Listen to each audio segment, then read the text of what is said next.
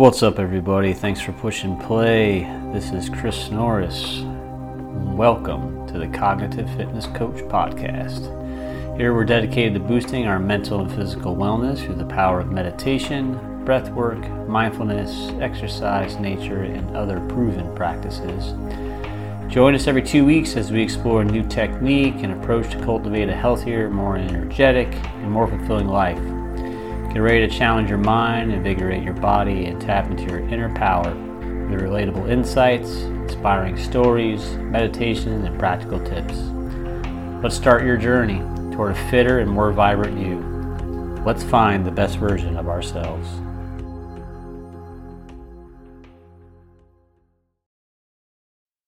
Hey, thanks for pushing play again, everybody, on the Cognitive Fitness Coach podcast. I'm super stoked to have Rachel Sharpe here today.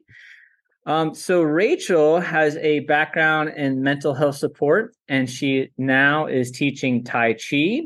And her mission is to shine a light on calmness.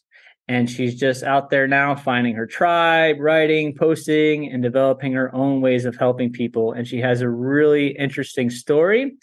Um, I initially connected with Rachel, I believe, on LinkedIn. I'm not even sure how we connected, but I'm stoked that we did connect. And um, I was directed towards her uh, Quietude community uh, website and her blogs. And I remember what really struck out struck me reading that was how honest and vulnerable and um, aware she was. So um, yeah, that and this still struck me. I read it again today, a couple blogs on there, just really amazing things. And I'll have that website for y'all in the show notes, and, and I encourage you to check it out. So without further ado, Rachel, how are you doing? I'm good, thanks, Chris. nice, thanks for having me on your show. Yeah, I appreciate you coming on. Thanks for taking time out of your your schedule. Not so busy schedule, I hope, and uh coming not as busy as it was. No, I mean, yeah. I'm still busy, but they're very carefully collected activities. That, yeah, you know, awesome. that are good for me now. Yeah, and we'll talk more about why that's so here, you know, shortly as as the, as the show progresses. So, as you can tell from Rachel's accent, she's from uh, the southern part of the United States. No, I'm just kidding. she's she's from England, right? You're from you were born in England. Born and bred in the Shires of England. awesome. In the Shire. I feel like Lord of the Rings or something now. And, uh, yeah, that's cool. Uh, tell us a little bit more about your your childhood. How was it uh, growing up in England? I always felt cold, if I'm honest. That's part of that's quite a key thing for me. I'm half Mauritian and half Irish, but I always felt like my blood had been plucked off the tropical island of Mauritius and put here by oh. at least one of my in- immigrant parents. But um, yeah, no, I've acclimatized to be honest, so don't feel sorry for me. That's been a recent thing. Um, but yeah, I used to always feel cold, and uh, I grew up with my mum till I was about four. Then I had stepdad. He's Sicilian, um, and yeah, it was a bit of a crazy household. I'm not going to lie. It was crazy. Like I saw a lot of drinking. I saw domestic um, violence. I saw, yeah, bad arguments that just got worse and worse and worse. And I guess I quickly adopted a role of protector. I felt very protective of my younger brother. He's seven years younger than me. So okay. it became my norm to try to remove him from drama and make fun noise, maybe put loud music on or do something that would drown out what was going on downstairs. Mm. So yeah, that was quite a key part of me growing up. But I would say I presented, or actually felt inside too, quite a calm and quiet child, very curious, um, always asking why, why, why, why. um, mm. And so yeah, the kind of effects that my childhood and things that happened later on had on me didn't show till I would say my teenage years. That's when oh. things manifested. Hmm. Um, yeah. So, so do you want me to just move through? Well, I, I think there's, there's, some there's some important things though that happened in in your childhood um, that I was I think are, are worth mentioning. You know, um, at one point uh your family split up as well, right? Due due to some situations with your mom and and your and you lost your brother at one point. Is that is that we correct? split a few times, I would say. Yeah. We ran off to Ireland one time. We were in a few different women's refuges, and my mum would always go back to my stepdad. And I can't say that she was a victim and he was just a violent perpetrator. That would be completely unfair. Okay, my mum Mm-hmm. spun drama. She would get drunk and she would cause problems and maybe start the arguments off. Um, but as a child, and him being my stepdad, not my blood dad, obviously I grew up blaming him and seeing my mum as a victim. So Mhm. how uh, how things were real, you know what it's like. You start to see things Yeah. differently when you grow up to see it as an adult. Um, but yeah, I'd say one of the worst things that happened to me as a child was my mum did lose custody of my brother whilst in a women's refuge in Hatfield. Um, it was just dark times. Like it's no one wants to see their mum go through that, especially as her kids were alive and she was such a good mum to us and she did everything she could. You know, she was very clean, she was very loving. She was always Yeah. teaching us new things. I I feel good about my childhood in terms of feeling loved. So that's quite a key thing, I think, because I know lots and I've supported lots of people who've who reflect on their childhood and didn't feel that sort of support and love and cherishing. And even though I saw violence and I consider my house a war zone, I felt loved, mm-hmm. loved a lot by my mum. So I, Wow. I, I've always sort of attributed that to some of my sanity that I managed to Yeah. hold on to. Um, yeah. So losing my brother was tough because my mum kind of did it to herself. She couldn't control her Mm. temper she Mm. couldn't control yeah that's it in short she had a temper she had a wild irish temper that got worse on alcohol and Yeah. she would go through you know swings and roundabouts of crying and crying about all her misfortunes and her childhood and her own dad's death and Mhm. her marriage and all the you know poor me the world's crap so i, I would then Mm. see that victim thing i thought she had come come up but then there was the other side of it which was just fury rage and anger at the world herself her husband yeah it was i saw a lot of emotion put it that Mm. way and one thing that one important thing there is i fully believed that was okay i believed in showing your emotion as a strength and i still do to some extent i think we got to manage it but Yeah. obviously growing up in a house like that when i'd go and stay or visit friends houses that were very middle class english Mhm. sensible people they seemed i know everyone behind closed doors is different Right. but um yeah uh like i had friends who would say they've never seen their mum cry they've never seen their parents argue you know yeah their mum and dad might sleep in a separate bed. So Mm. you know i definitely had very strong views on passion is love and when you're really in love you show it and there will be arguments and you know even st- really warped stuff like if a man really loves you he is going to be jealous of other men and you know he is going to want to possess you in some Mm. way right Mhm. clearly just from stuff i saw quite a Yeah. lot so um why i'm Yeah. saying this is it, it got me in trouble in ter- even just if you think about the kind of relationships then i allowed into my life like Mhm. when i was a teenager it was Yeah. dangerous stuff i didn't feel loved if a guy wasn't possessive i didn't Wow. feel in love if we weren't showing emotion hmm so Did you inherit? Did you inherit some of that rage and that passion and that and that massively out of control behaviors as well? massively i would never Yeah. say i've felt out of control but my anger got out of control i guess Yeah. because of things i saw in my house i've always had a deep need to feel in control of myself Ah. and situations and my career but um ultimately now on reflection i can see that actually just made me an anxious person if you Mm. want to control the world you're you're an- you aren't you anxious of the way it is Right. rather than right. just accepting Mm. everything as it is, whether it hurts you or not. If you can't accept it, you can't change it. Right. I mean, yourself. So that's one of my there's a lot of reasons I've become internally calm. I mean, I would never say I wouldn't call myself an expert of calmness. Never. Uh-huh. That would be an Yeah. insult to the practice that it takes as a human Gotcha. To become someone calm after being very yanged up and over emotional. Yeah. Um, but that is one of one of many things that change. I, I- I guess a lot of it I have you have to look within at those sort of things. What Mhm. why do I do why am I the way I Do what am? we do. Yeah. Why do we do what Not we do? why is the world the way it is? Why does the world make me? Why did he, she, it, that, my past, my mum?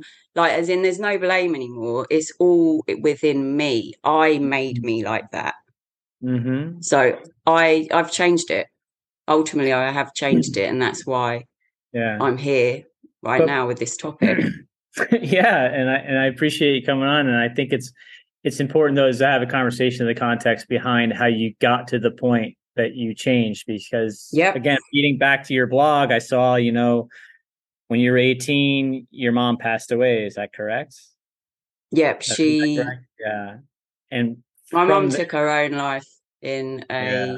uh, acute ward whilst actually on suicide watch because she'd admitted herself. And yet, again, no blame. People there were Mhm. just trying to do their jobs.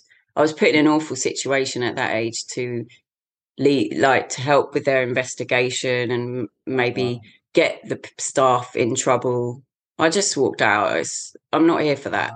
Like, I don't need the service that my mum went to for help to be punished in any way because mm-hmm. she chose that, even though she was supposed to have been watched 24 hours a day. She was going to do it. Like, it wasn't the first time she threatened it or tried, you know. Come on, Yeah. this is a journey, a real deep journey you go on. Anyone who's experienced suicide in their family, mm, you know, it's not. I mean, I can't speak for everyone, but from the people I've supported and from my own experience, it's not a, just a shock and a sudden surprise for many. You know, Right. there's a long journey to, into that dark unhappiness, and that I've got to say the word because it is a real word hopelessness. It's yeah, one in research and in my experience, the biggest risk factor for for that. If you have no hope for your future, if it's all just doom, gloom, dismal, I can't cope, I don't like this world, I don't trust people, I, you know, if it's all just darkness, why would you rationally want to stay here? I think that's normal and okay. Like, mhm, obviously, I'm not saying everyone, you know, it's okay to do it. It's yeah it's just it's a funny suicide prevention sport is a funny beast. If you come at Yeah. it from a place where you want to fix people and you feel like you have to stop them feeling that way, you're not going to be very good at the sport. It's Mm. com- and and and that's something that's really uh, has you know has skyrocketed in the in the last years with COVID and everything. As as I as I researched it, I, you know, I heard the term "deaths of despair," and I was like, oh, that really caught me. And just looking at like suicides and overdoses and, and alcoholism and, and and all these different types of things is really is really taken off um, in in all parts of the world. So. But from that, it's a horrible problem. And that you say despair, but actually, doesn't it leave so many people in despair too? I mean, and for a long time that people don't cope. I say what I say about suicide prevention now, but I didn't know that stuff as a teenager. Obviously, I went and trained and learned, and I did a psychology degree. I did so much mental health awareness training, and I then I t- went and experienced lots of different types of counselling Mhm. um, intro courses, Mm. um, and so much, so many ways of helping people. But I guess over the years, what I homed in on and came to love because I know not one sock or glove fits all people. It never will. Yet yeah, there are a couple of things and ways you can treat people that do seem to fit all people. It doesn't matter Mm. who, what their problem is. And two of those things that I found is listening. Listening actively, actually listening, not Mhm. trying to solve, fix, judge, just listen to that Mm-hmm. person's story. And when you truly listen, at first you ask questions, you know, Mhm. you don't when people don't listen properly they've made assumptions so then they go to the solution too quickly or they you know but when you're genuinely coming from a place of wow what was this like for you? Give me right. more detail then you ask like stage one is i'm a detective. Let me figure out more and more and more about this situation more details more about the people. Who who told you? When did you first feel this way? What it's a it's an information gathering exercise. Yeah. And then the second part it isn't really solving again you're still listening because uh-huh. you then home in on some of the buzzwords right and the really hard parts and you might then go to how did that part make you feel and how did that and and i guess that's what that's what's not normal for like just an everyday person who's never done any listening training to mm-hmm. say to their most loved person who's got them in a worried state because of their mental health right oh let me just as in that's not a natural place to go to for most humans and i get that. So we can't blame people for being bad listeners. That's that's okay. Like love it ruins support in many ways because you're attached to that person so you have a need for them to be okay. But when mm you don't know that person, you can actually just listen. But I would say, in terms of helping people, just to nail the point, listening is one half, signposting actively, like signposting to things in their community. That's my second half of what works. And and actually, interestingly, that's yeah. pretty much what Quietude community is set up to do, really. Signpost. Listen get the message out there. Listen and listen to the me- or listen to the person, and then put messages. And then out. this yeah. Have you thought of this? Did you know about this? Have you ever tried this? What about yeah. this? This, this, this, this? Just signpost.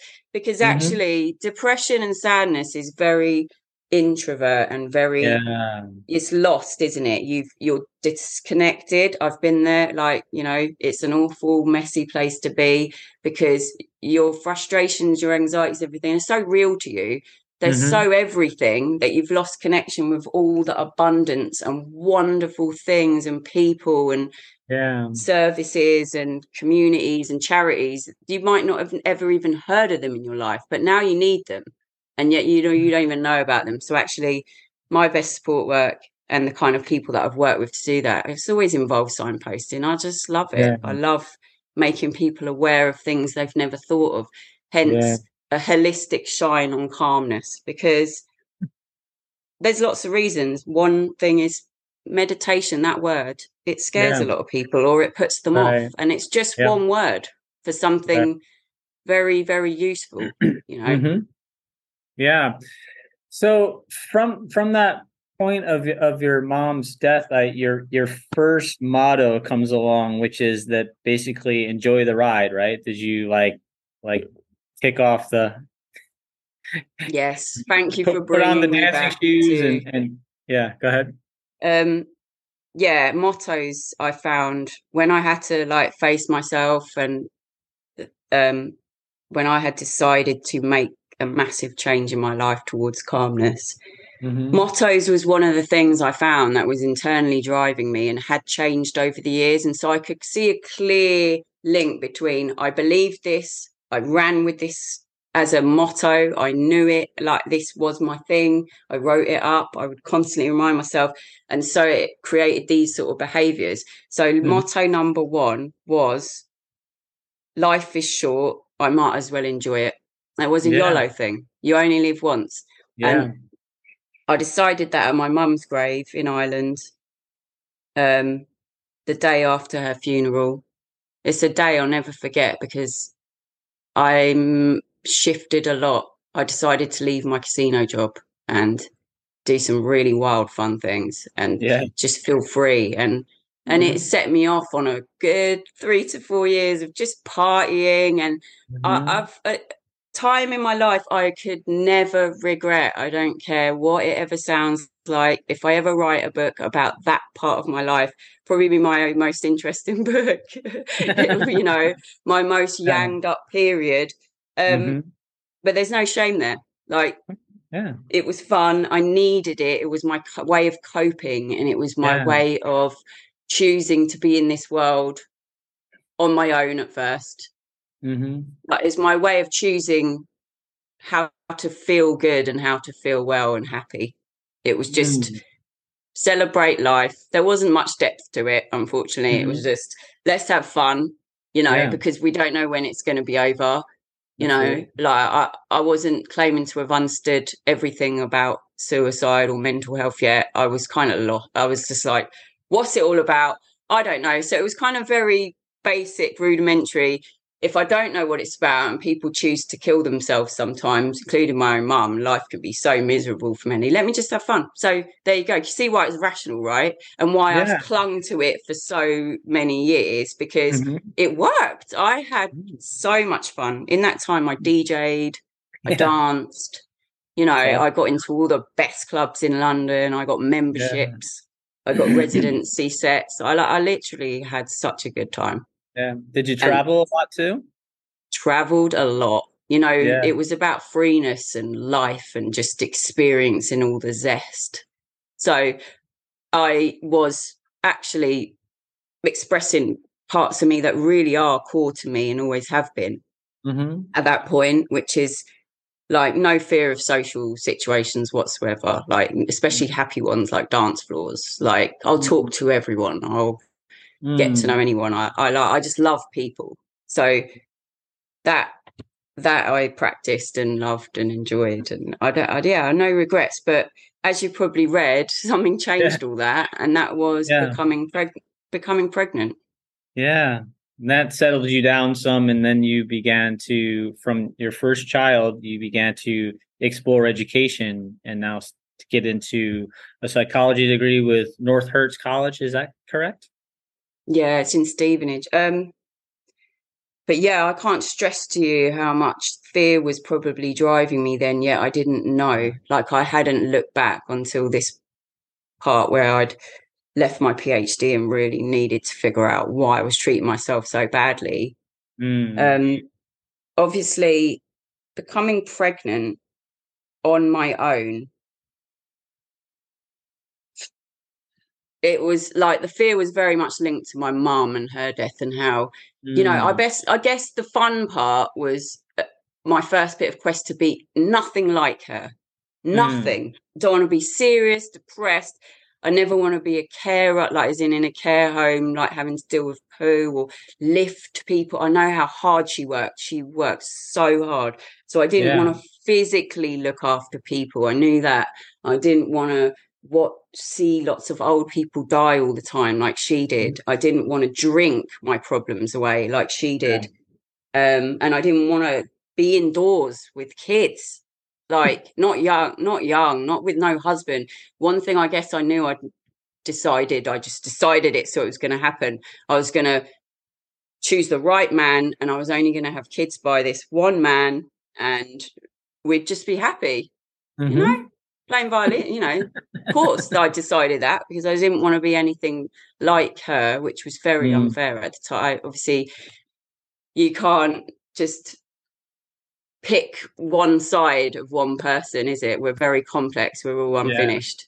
Yeah. Like it's only now because I've sort of healed myself that I actually am deeply connected to the really good parts of my mum and expressing mm-hmm. those, like gardening and you know, yeah, yeah, cooking. but before the gardening and all that takes hard is is I read your second motto, which is basically take the hard road, is how I would uh, paraphrase it of of take the hard road, and, and at the end of the hardest roads and the hardest work is going to be the reward. So you really like to the point of like, I mean, you just become so into your education and just grinding so hard. Um, but it wasn't just education at that point; it was helping people. Everything. So not only did I study and work, I always did voluntary jobs too. And I was a single mm-hmm. mum. So I was already, I guess, getting lost in taking time away from the one thing that mattered to me more than anything. And yet it didn't feel like that because it only started with when he first went to nursery and I had two hours to myself. It was mm-hmm. like, wow, what am I going to do with these two hours? And I guess what what I'm proud of too, I wouldn't have changed this about me, is I never chose to rest or have time to myself those two hours. From the first week he went to nursery, I found mm-hmm. myself a voluntary job that fit nicely into those two hours. And it was wow. with the homeless, working with homeless people. And mm-hmm. um, yeah, I guess that was the start of it. And my and the homeless centre is where I started to really want to learn how to properly help people study it and get paid for it because mm-hmm. I was volunteering and yet instead of just bringing out the food to people and picking up the plates and go back in because we were cooking their breakfasts um, mm-hmm. I would find myself getting pulled into deep and upsetting chats with everyone and yeah. I found that I guess I accepted something I already knew about myself, but I accepted it there because it had happened all through the clubbing and the mad days too. Obviously, it definitely mm-hmm. happened there, getting on a night bus in London. What all my friends have come to call me the freak magnet, basically. I'm a freak magnet. If any freaks around, they'll come for me. And they're not coming at me because they sense I'm vulnerable and they want to do. No, they come at me to tell me their life story. That always had happened. And so wow. I, I guess in the homeless centers where I decided to do something about it because I loved it. I loved mm-hmm. that people felt that energy from me and trusted me with their story. Yeah. And um yeah, so the motto came from that journey of loving helping people so much working so hard outside of my home and my studies that yeah. I felt like so much good stuff came back at me. I felt like mm-hmm. when you give up your time and you do something good, I get it back tenfold somehow. I just felt like right. Mother Nature was.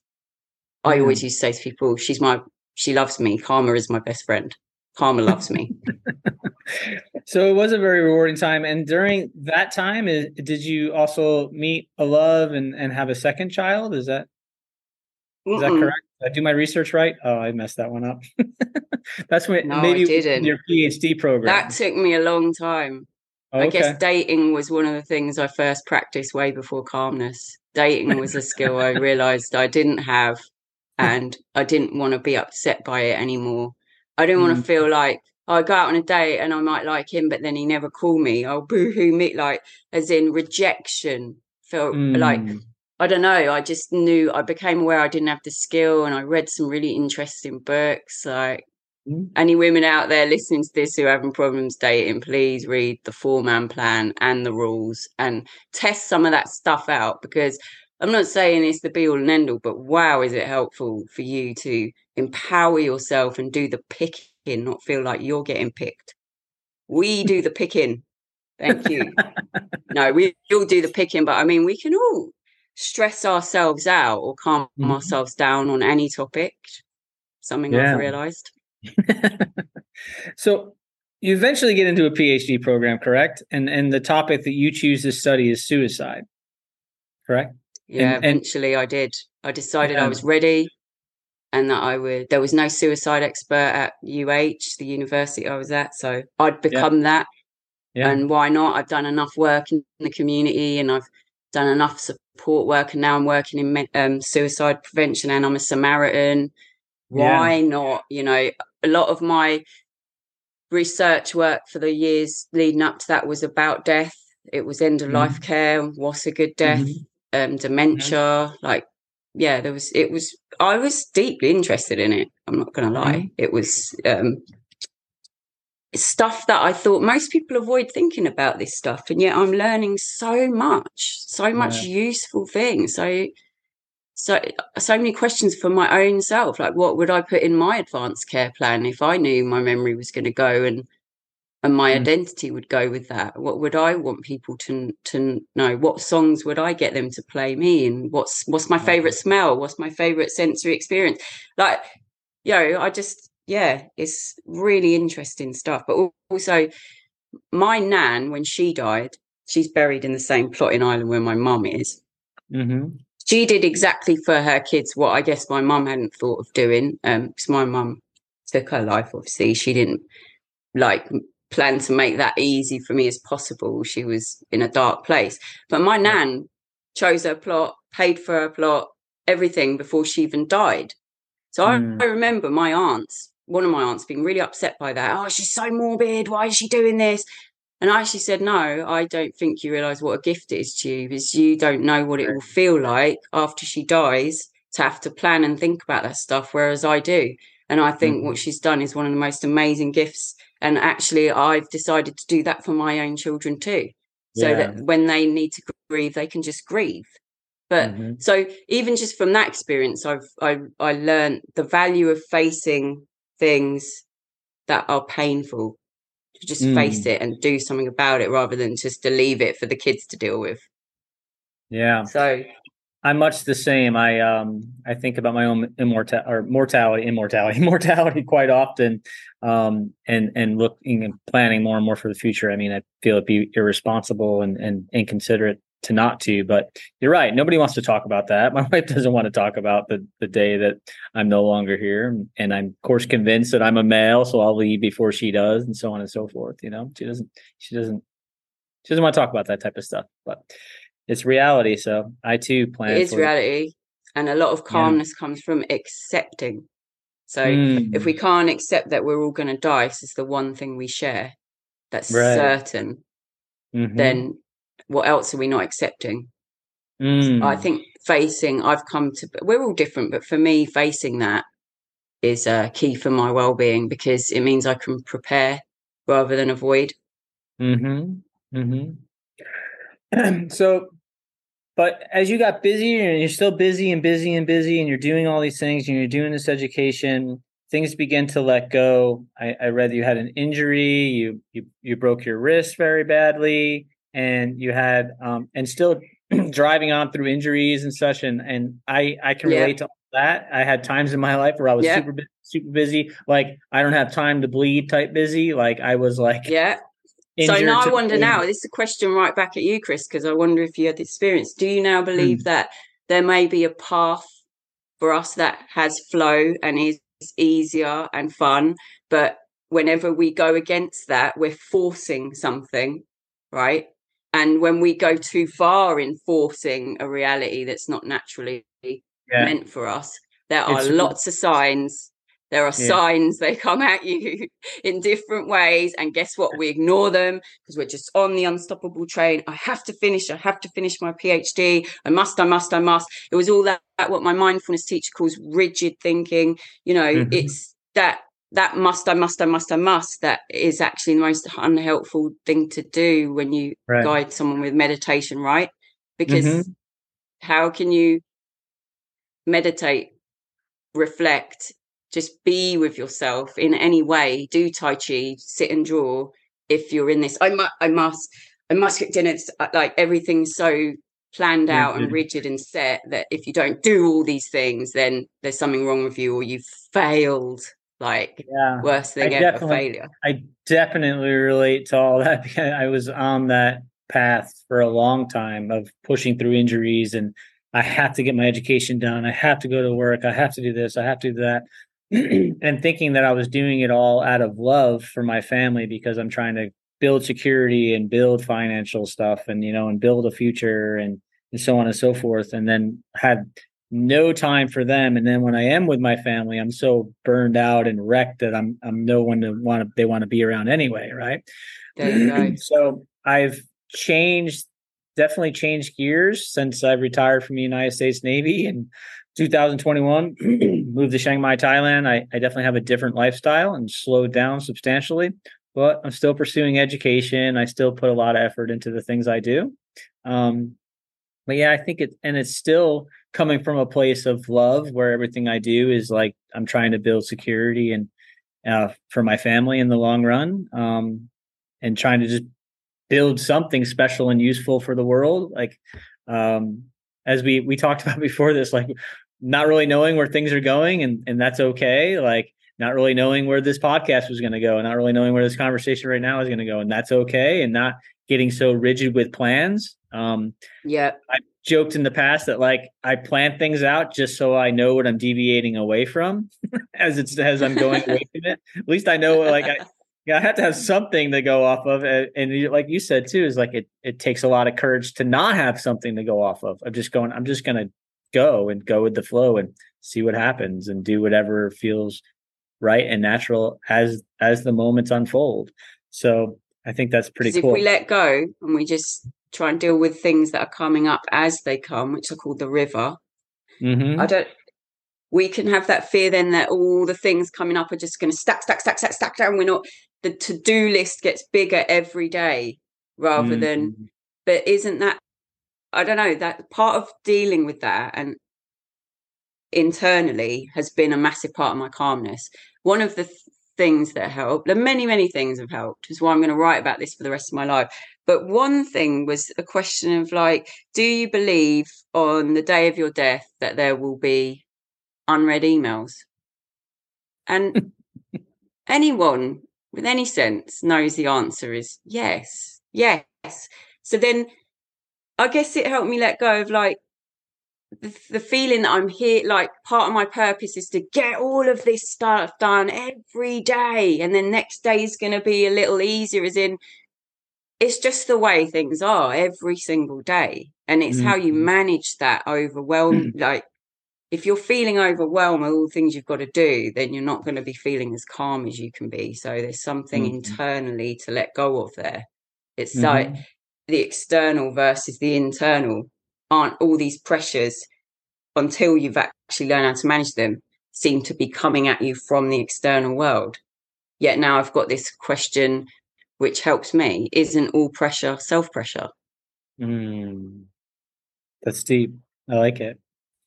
but it's true because we can blame anyone, our boss, our deadline, but there's always, and I know people who are very tightly wound up like I was, um, in all their plans and activities don't want to hear this, but it is true. There's always the option to give less F's about whatever you're doing. You know, yeah, you you could say that deadline, that PhD. What if I didn't care? Yeah. What if I didn't care? Like, what, what if, I didn't, I didn't go back? But I think exactly, and that opening of like that opening up to like different possibilities really is what one of the beginning things that changed my life forever because I was so rigid and stuck. I had to yeah. finish this. I had to stay with Samaritans. I had to stay with advanced pole training. I had to do this because they were all my thing, all my one thing. You know, I had reasons for everything. So mm. that I didn't have reasons for letting go. So I had to. You have to consider them at least. What if? What if this doesn't make me happy? What if I change my life measure? To is this fun? Is it moving slowly towards my customized vision of my best life? Yeah. Do I love this? Does it resonate? Like different ways of measuring things and making decisions yeah. now completely. Yeah. And so that's what happened is you did come to that. You finally came to this thing of like something happened with uh you had the injury and all that and then the really the breaking point though was that you began to break the bank. You began to lose your savings account, right? And your savings account yeah. went because you lost uh childcare. And then. I you were you you lost uh park you had to start paying for parking, but you were still like, I'm just gonna park, I'm gonna park uh, yeah, you know still with that mentality away just, and just like I'm gonna yeah. walk head down into the snow and, and I gotta get this done, I gotta get this done.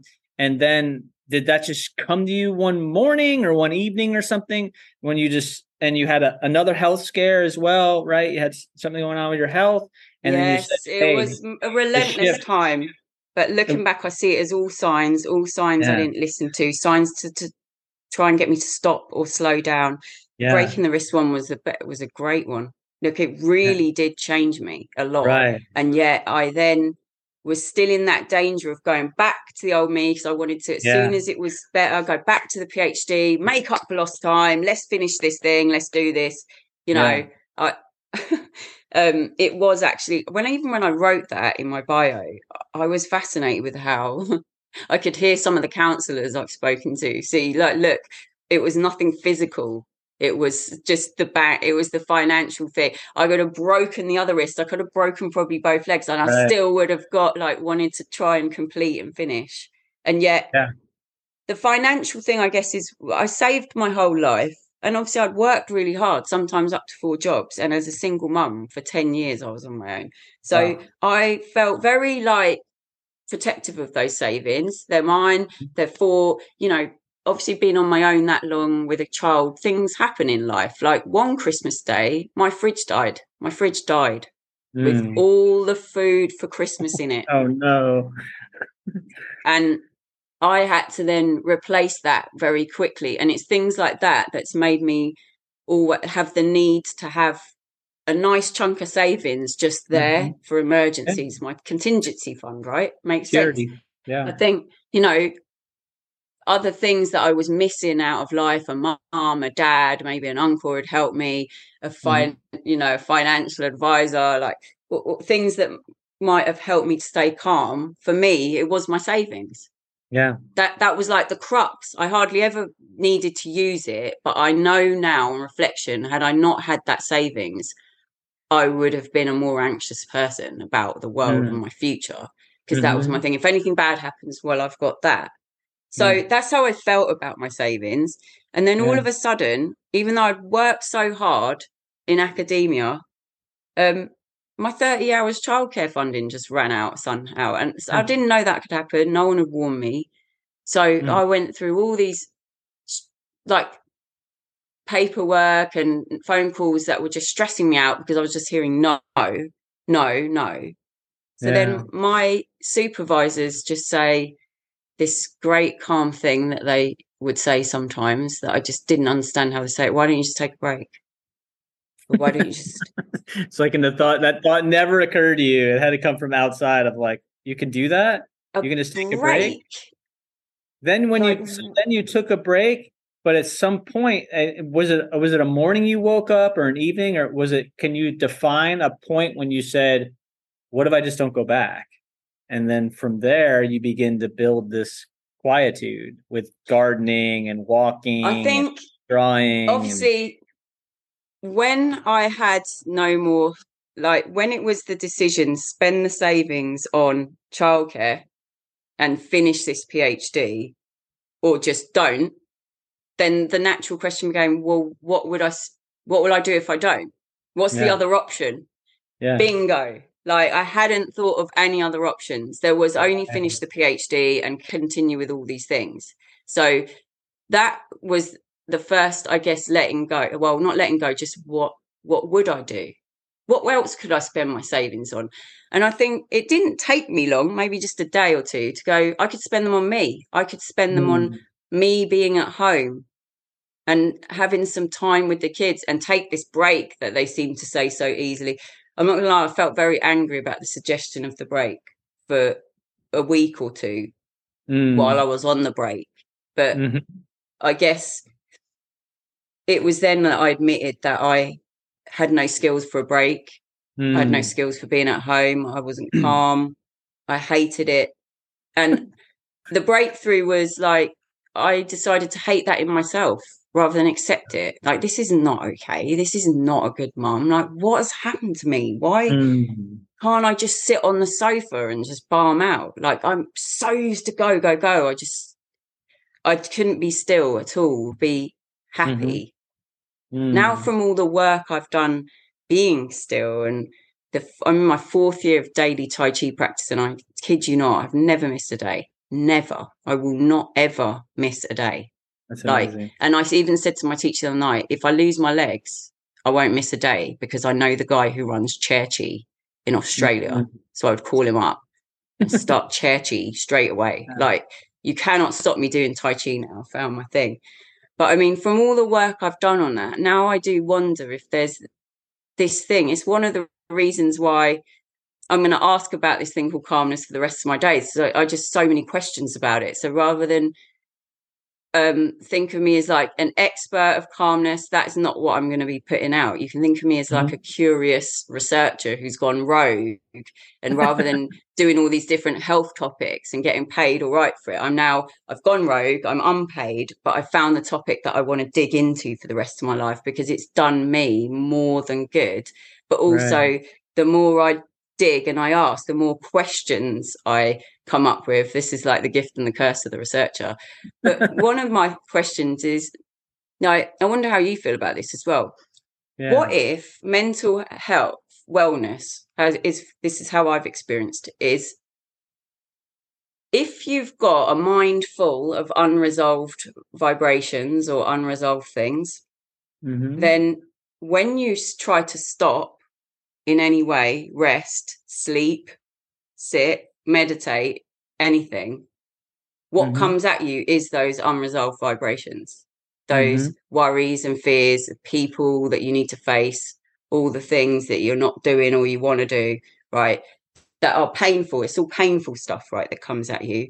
But what if the more you learn to calm your mind and take those things out actively deal actually deal with them like i did many many Mm-hmm. things that were flooding my mind all the time then actually what happens is when you go quiet internally by sitting meditating whatever it is tai chi that you're doing what comes Mm. at you is ideas so i'm saying that's happened for me what if that's actually a real thing? What if a mind full of unresolved stuff just chucks the unresolved stuff up? But what if a mind that has been cultivated to be still and calm brings ideas about cure? Well, it brings curiosity back, right?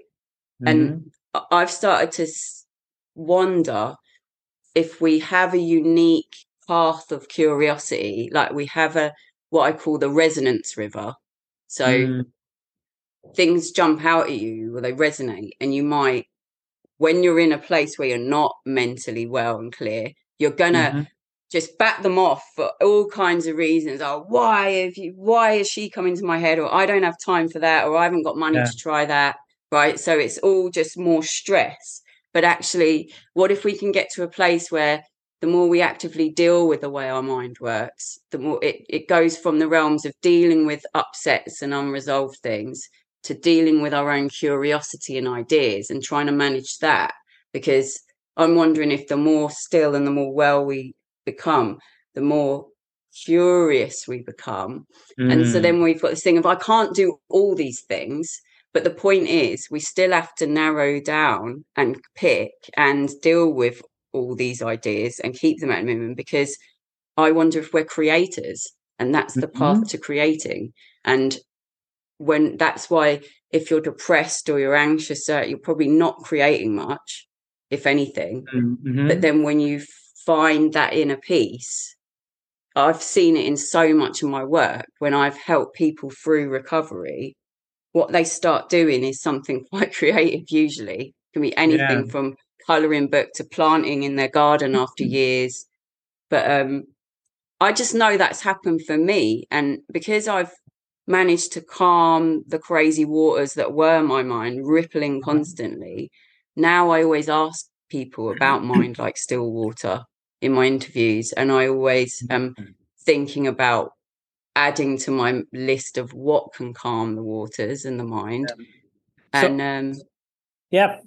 For me, I would say that is absolutely true. I believe that like I've been sidelined with an injury, so I haven't been able to go, go, go, go, go. I just um am recovering from a uh, a badly sprained ankle where I tore the ligament off the bone and I partially tore uh, a tendon.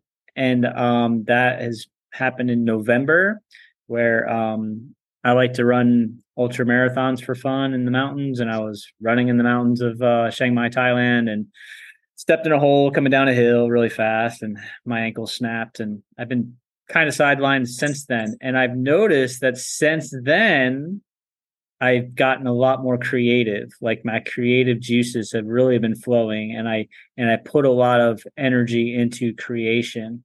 And I I did that as a suggestion, I believe, out of an article I read somewhere online that talked about, you know, when a when the the athlete is injured, is the four things is like uh, if I can remember them would be like uh, to accept it, accept the injury, and accept what happened as all big part of the process. Um, Yeah. Number two would be to uh, track the injury and the recovery from injury, just like I would track any other training, like, oh, I'm getting a little more flexible, having a little less pain every day, so on and so forth.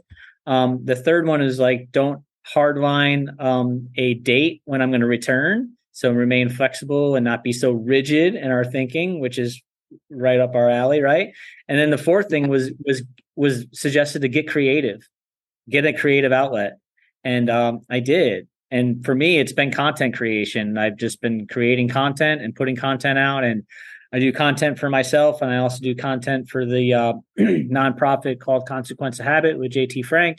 So that's been my outlet is is creating content. Um, it's uh, I try not to be sucked into the into digital too much, uh, take too much of my time every day with it, but I do enjoy it, and um, I think it's uh, yeah, That's great. Cool. Yeah. So yeah, so the, the so you have mirrored that. So you're uh, you're Yeah. feeding into my one of many theories about calmness and how this has worked for me and how it might work for others. And as you know, I'm not selling anything, not yet. Yeah. Um, I'm Yeah. just figuring. This is why I like to. I'm given. I've given myself space and time to think. You know, in the spirit of calmness, I've created space for myself, which made me actually creative again. And I think I missed that about me. And I'm creating a lot of stuff at the moment. One thing I focus on is my flat and how to, you know, it's Yeah. been a, a big decluttering journey for mm-hmm. me because I don't think calmness is just there are mental, physical, and emotional aspects, but then there's also your environment, which I see as the home. Like I think I don't want to deal with one aspect. I'm trying to deal with them all together, and that's been what's made the big difference for me. So decluttering my home as well as my mind, but also activities. That was a huge one for me. Decluttering my day to day activities. I wouldn't say I'm doing less stuff. I'm just doing stuff now that actually does link to my vision of my mm. best life, my Yeah. vision for Quietude community. Oh. So it's moving in a direction I want and I've chosen, which is good Yeah. for calmness. Because if you feel like you're doing everything for everyone else and there's no endpoint that you've chosen, what what is there to feel calm about? That's chaos. Mhm, mhm. That is Yeah. just chaos, fumbling around doing a hundred things, and no, there's no end goal. Like that's what my life was like. It was chaotic. I was doing too much. So, um, yeah, I basically, in a nutshell, Community is here to shine a light on all the things we can do to be calm and all the benefits that brings. And I think the reason I, I'm still happy every single day to get up and do something towards this is I know for myself how helpful it's been, but also that it's a real thing that's coming internally from me now, not from maybe unresolved pains about my mom or mm-hmm. interests I had in psychology or just my need not to let anyone be in pain. It's actually it's Mhm. coming from a place of abundance and a need to share what works in me rather than you know trying to fix people one at a time or help people one at a time. But i've i've gone back into support work now and i'm really happy about it. I see this as my fifth family.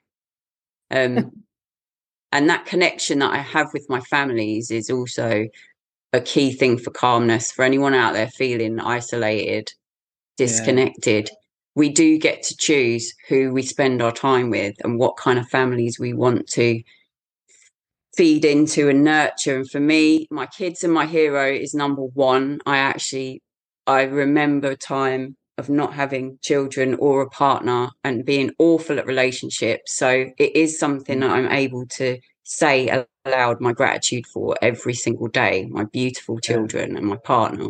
I, I feel so blessed to have that. It's my first family. My second family is my Tai Chi family. I'm Mm. connected to teachers and students around the world. Um, I'll always call myself an apprentice, although I'm already teaching because I'm never going to stop learning. It is Mm. one of the most special families to be part of.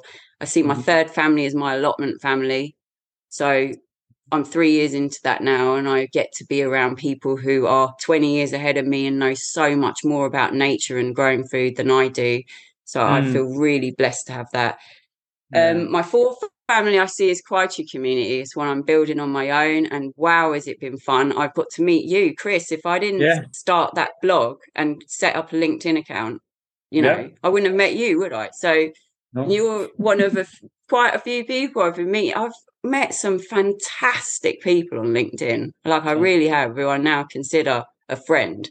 yeah. Is It's kind of know, shocking, gone- isn't it? Didn't you think LinkedIn was? I thought LinkedIn was going to be something different. Like I thought it was going to be starchy, white collar executives, and I was like, I don't really know if I'm going to fit in here, you know. And then I hopped on there, and one of the first people I saw uh, stuff from was Jon Macaskill, who's a retired Navy SEAL commander turned meditation mindfulness guru. And I was like, oh wow, okay. There's people like this on here too. Okay. well, wellness is an important space now. Very Even in the corporate world, we know that it's very Yeah. important. So Yeah. I definitely see posts from the odd CEO going, "Why LinkedIn's for job posts? What are people doing on it?" like, don't it- seem to understand that you might have, like, you know, a personal brand that you want to yeah. get behind to build up to something. But also, Yeah. I don't really know. I, I feel quite blessed in the way I didn't come at this with a business idea that's got to do X, Y, and Z and sell like yeah. you know, rather than I've I've got a, an overarching thing, calmness. I know I'll be able to help people within that because I've helped myself. But how I do that, I'm still just trying things, and I'm mm-hmm. really excited about a lot of those things. I've got um, an interview with a local artist coming up in time yeah. for World Art Day. So oh, cool. there's a potential workshop with her in the future. I just awesome. tested my first live stream. Um, yeah, how'd it go? Andy Rolf. Oh, we loved it. It was fun. You know, That's I you said this to me like a few months or even a year ago, I would do this. I would say, no way. I would never, I would never even had social media accounts, Chris. Like I right. was so avoidant of, I'd yeah. never had social media. And I had just the impression it was an awful thing to do to humans to no, it's, care it's, it's about likes and it's what we make well, yeah, that's what changed. I I decided when I accepted we're creators that yeah. Social media is just another tool that we've created and it can be used for good. And I'd rather try to mm-hmm. learn how to use it for good than moan about why it's a bad thing. It was an ignorant it was an ignorant perception I had. I hadn't yet, mm-hmm. you know, figured out what I would want to do with it rather than moan mm. about what other people are doing about it. So yeah. yeah. right there with you. I'm right there with you. Um, so could you give us an idea of like you said you do Tai Chi every day to to maintain maintain calmness in your life? Are there other things, other practices that you do on a consistent basis? Hell yeah. Hell yeah. It's holistic. That's what I'm saying. That's why I've started this because I know lots of people get it from meditation and meditation alone, but I also know you can get it from Pilates, yoga, gardening, walking, and like actually already in the interviews I've done, they are it's slow. There's only two up uh, one next one's coming she's got it people tend to hold on to their article for a little while but that's okay because i've um i've kind of changed now to trying out this live stream thing and actually i think i'm probably going to do most of my interviews that way if possible yeah. if it's not if it's not someone i can meet up with locally then that's a fast way to get them up and I, what i really liked about it thank you linkedin is they just record it and put it and it's up there for you indefinitely yeah. So cool. saves me a lot of time. And also yeah. that thing if it's authentic, it's not edited, it just goes up. Just yeah. Yep. Raw and unfiltered. yeah. it is what cool. it is. Yeah. Just do it and let it go. But yeah, so, so if my daily pr- things that I do and do without fail, um, every single day I practice Tai Chi, and that's probably gone from one to two, two or three times a day, depending on what it is I want to practice. Um, but my day, seven days a week, starts with gratitude on my window seat because I made that to be my favorite place in my flat because I can sit there and connect with the birds, nature. I'll have my coffee there and I'll read a page of a book and I might do a few stretches, but all sitting on my window seat. But I do my gratitude every single day. And I've missed a day since my wrist was broken. And I said to myself, I can be grateful for this wrist, as in the one that wasn't broken. And that was quite a big start because if I'm hmm. honest, I hated this wrist. I hated that it was broken and that it might never be the same again. And and I just couldn't accept it. Really, I wasn't there yet. But the start of that journey was I ex- I I'm happy. I'm grateful for this one. So I mm. still have this wrist. So then I it was a good lesson because I realized I guess that was the day I accepted no matter what we go through, there's always things that are good.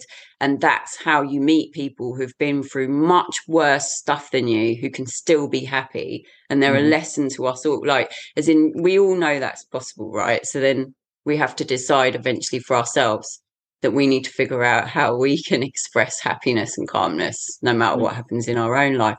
So I figured that out for me. But gratitude is one thing. Tai Chi, my morning practice I do outside. On a Monday to Friday, I do it in a local field because I pass it after the school run. So I always do it outside on Monday, Friday. At night, I'll um, always do it indoors because that's like a yin practice. Mm. Um, and on the weekend, I'll just do it at home, or sometimes I do it in a park with a group on a Saturday morning. Um, mm. That's where I promote World Chai, tai Chi Day, so that's coming up. Mm. Um, And then after the allotment, uh, after the school run, Monday to Friday, without fail, I go to my allotment. That's also part of my daily calmness. It connects me to nature. Mm. It connects me to there's a lot i found that actually growing food is one of the greatest ways to practice many of the elements of calmness like letting go patience acceptance because you actually can't control much you can mm. only do your best and then see what happens so it's totally yeah. a flow practice and mm-hmm. all these great ideas i had for how i would build it up and how i'd have my bed so i ultimately let them all go and uh, for a while that was disappointing and I was upset with myself.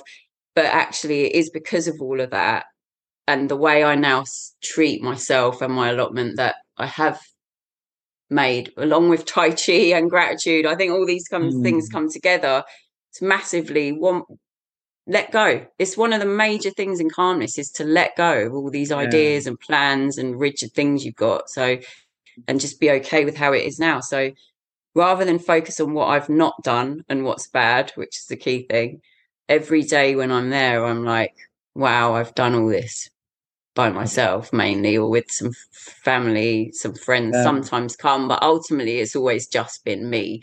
And mm. um, I've done a lot and I've learned so much. So now I do see it as one of my greatest tools for focusing on what's good and what I've done and where I'm going where where it's all taking me rather than where I want to be and where it should be and blah blah blah all of that stressy stuff. Mm-hmm.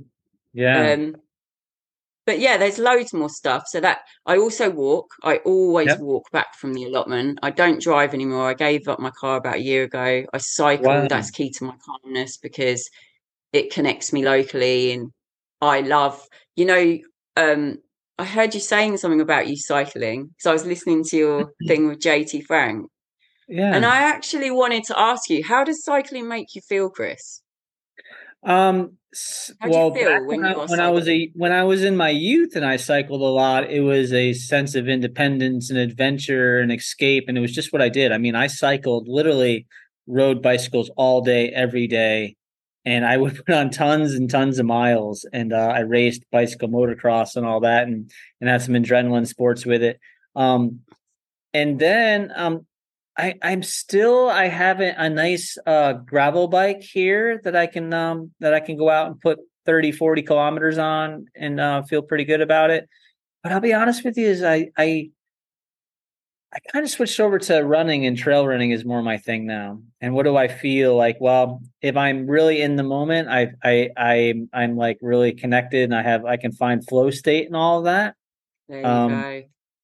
But I also so just I would like, say just I just wondered that because I think it might be why you've chosen cycling. You like to do it so much because for me, I definitely feel adventure and um like independent too. Like my, I can do something without the need of a yeah. petrol machine. I can get myself. There's something yeah, quite yeah, confident about it. But the overriding feeling, I think, is free. I feel free on a bike. Free. I feel free in a way. I smile yeah. like a weirdo. And people who are walking or driving, they smile at me because they That's must wonderful. see how much joy I'm feeling just cycling. And actually, uh, facing that in the rain as well just made me yeah. get some good waterproofs and it's fine. yeah. I used to be an everyday motorcycle rider and I was the same way like wind, wet, snow, cold, it didn't matter. I had all the right equipment. I had I had electric gear. I had an electric jacket with like a you know a dial to turn it up and down and all that. And um I remember, you know, the feeling of riding a motorcycle was like being in the movie of life whereas like r- driving in a car after that felt like i was watching the movie and watching everything go by but i felt like i was more in it when i was when i was riding a motorcycle or riding a bicycle or out running around in the jungle or what have you it's like it i've got it the really, two words it, it, for you human yeah. speed i say that i think about this a lot because i feel like yeah. a lot of calmness resides in human speed and one of the reasons is if we cycle or walk that well, especially walking. It's one of the reasons I think walking is so good for us. It's our natural speed, and so we can mm-hmm. process things as they're yeah. coming at us. Yeah. When you drive, it's all just going past in a blur. Like it's not connected at all. So why would anyone ever enjoy driving as much? I mean, I love driving. Don't get me wrong, especially long distance. I used to drive over to Germany nearly every year to go to this reggae festival. But, um, nice. But yeah, I I don't know. Walk it. I've I admitted to myself it can never beat walking. It can't. Yeah.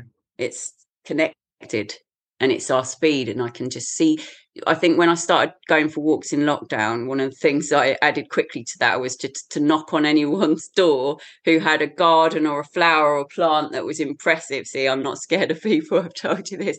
And and i got to meet so many neighbors and learn so much about their planting or their way of doing stuff. And obviously that I always expect people like, go away, why have you knocked on my door? But no one's ever they're always like, Yeah, and they'll gas to you about their wisteria or whatever it is because yeah. they're so happy you've take you've you've observed it and you've taken the time to ask them about how or why they've done this thing. So yeah, I find walking very connecting not mm-hmm. just because of all the people I speak to and all the birds I see, but also the skips. There's a lot of in my neighbourhood in St Albans, quite wealthy, so a lot people are always doing up their houses, right? I almost started mm-hmm. a blog called Skip Magpie because I realised I'm suddenly getting excited about the good quality of wood in people's skips that I could make things out of or do edging with that before I had an allotment, I never thought this was, you know, going to happen to me. It was just another surprise from following my curiosity that I'm interested in wood and and it and I learned and how that changed as I followed my curiosity. At first, it was pallet wood because that was, you know, free, and I learned how to take pallets apart. I think then yeah. it was just any separate planks. Planks. Then I was really excited about um, scaff uh, decking planks, old decking boards were the best ones to use. Then it was scaffold boards, and yeah. then I discovered railway sleepers. Like, woo! Like, as in the excitement. What am I going to find next? You know, that's amazing. But yeah, well, hey, kind of. Sorry. Oh, it's okay. I, but I, I don't want to say we're, we're we're getting towards the end of the uh the podcast. Um, we've been at it for uh, I think over an hour now. It's it's it's flown by. I really felt That's like we've been talking for ten minutes. Um, amazing stuff. You've you've put out so many nuggets uh, of of wisdom and and there's just so much there. But I, I I reserve this for like my closing question of the podcast, and it and the question is this: is that if you could have this gigantic billboard anywhere with anything on it, metaphorically speaking, oh, wow. and you can get a message out to millions or even billions of people, what would it say? And it could be a few words or a paragraph, and, and it can be someone else's quote or it could be your own. Anything you like that you could, wow. you could tell a billion people. Oh, I wish you'd given me this in advance. It's a great question.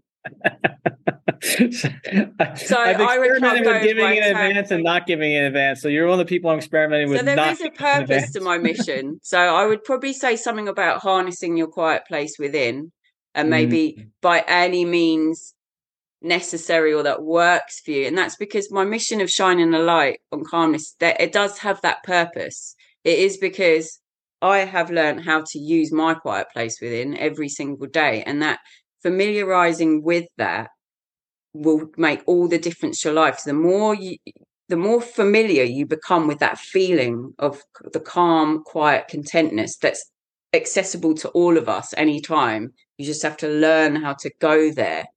But then what I'm saying is the more time you spend there, this is quite long for I'll tell you the billboard thing in a minute. It's just harness your calmness for now, but I'll explain why. Um, because basically for me, what I found is the more time I spend there, the more familiar I am with that feeling. So then the more quickly I realize when something's taking me away from that externally and I recognize it and I do something about it. Hence, I hadn't raised my voice or anything for well over like it's been ages, but I, you know, I'm only human. I did raise my voice the other day to my daughter. She is fire and she will always probably be my greatest challenge in terms of calming down. And she wasn't listening but as my teacher always says it's okay to be yang sometimes. In that moment it was definitely okay to be yang because she did she really wasn't listening. But at the same time for me personally i that was a failure and a mis- like i love mistakes because i learn the most from them. It was my first one in a long time in terms of keeping my you know temper down. But I didn't lose, you know, I didn't lose my head. She needed to hear what it was that I said when I raised my voice. But yeah, I've learned a lot about myself even in that moment because I realized the trigger was shock. I couldn't believe what she just done. She shot me in the eye with a Nerf gun after not listening three times about getting in the bath. Okay. It's normal, you know. Her she's she's a little firecracker and I love her to bits. But um yeah, she she is my greatest test for calmness. So there'll probably be posts about her over the years. And as my partner always warns me, wait till she's a teenager. So yeah, I'm waiting to see how great yeah. I managed to stay with all my principles when she's a teen. But under harness your calmness, I would probably have loads of different things in different colors to say, have you tried this? And mm. when could you spend five minutes trying this? And they would range from art and craft and all, not just art, we'll have under that coloring, doodling, uh, sketching, painting, you know, like all of mm. those things you might have thought, because some of those things will resonate with people, yet they're leaving it till retirement. Don't leave it till retirement. If it calms you and you enjoy it, let's bring it back into your life ASAP. Okay. Um, crafting, and I've massive things to write under that because I do hand stitched cards, like I, there's bracelets I make. There's all kinds of things you can do in crafting. I'm looking at working with a macrame woman, um, mm. and doing stuff. You know, all of that. Spas. I do spas. Very helpful for calmness. Have you tried going yeah. to a spa? When was the last oh, time? Yeah. Or even a massage. And don't make up excuses if you can't afford one. Who would give you a massage? Who would swap a massage with you? Five minutes of shoulder rubbing or well, give yourself a hand massage. I just did a live stream for that. Or um, start cycling, start walking, do yeah. some like mind body exercise stuff, like start with Pilates is fantastic and mm. much easier than Tai Chi and great for like mobilizing the body. But there'll be YouTube videos. So what I'm mm. saying is over the years, I'll be building a massive well of all of these things and what they're called and how. And then I want to go even deeper of which ones are free and which ones are, you know, because when you think about why people don't give themselves five minutes a day of any type of daily practice, there is usually the time barrier. Mm-hmm. You know, manic busy. Like the thing is, if we say time barrier is the number one thing, what I almost want to try and uncover is that when you calm down and slow down internally, your perception of time changes anyway. So, mm. this thing of filling up your day with busyness, you're almost fooling yourself into thinking you don't have time to give yourself five minutes a day. Because we all do right. have time to give ourselves five minutes a day. And that five minutes a day can be whatever you want, it doesn't have to be meditation. I did mindfulness meditation and lots of meditation training. And I'll mm. admit it because I know you're a big meditation guy, Chris, but I'm all right with it. We're all human. We all make, you know, okay. we all do things. It didn't work for me on its own. I, and okay. I hated that about myself because I knew the benefits. I knew I wanted to do it. I just didn't adopt it daily. And I, uh, and even though I trained and I knew and I wanted to, and that knowledge of how good it would have been for me yet i wasn't giving it to myself was just another yeah. reason not to love myself but i found yeah. it in tai chi so that's, awesome. that's why i want to my billboard would just be full of ideas for calmness because there's something for everyone that's the message there is something yeah. for everyone calm yourself down learn how to do it and stay calm I love it. Thank you so much, Rachel. It was it was a pleasure uh, talking to you. And um, people can find you easily on LinkedIn, right? You're, you're LinkedIn's LinkedIn. my main thing. Yeah, main LinkedIn's thing, yeah. a joy. Yeah, it's awesome. And then I'm gonna put I'll put a link to uh, your LinkedIn profile in the show notes, and I'll also put your uh, Quietude community. So again, thank you so much. It was really really great catching up and and, and talking to you today. Thank you for listening to this podcast. We hope that you found it informative and entertaining. As you may know, podcasts rely on support of their listeners to grow and reach a wider audience. If you enjoyed this episode, please consider leaving a rating or a review on your favorite podcast platform. Your feedback helps us improve and let others know what to expect when they tune in. Plus, it helps us reach new listeners who might not have found us otherwise. So, if you're a fan of this podcast, please take a moment to show your support by leaving a rating or review. We appreciate it, and we thank you for your continued support. Peace and be well.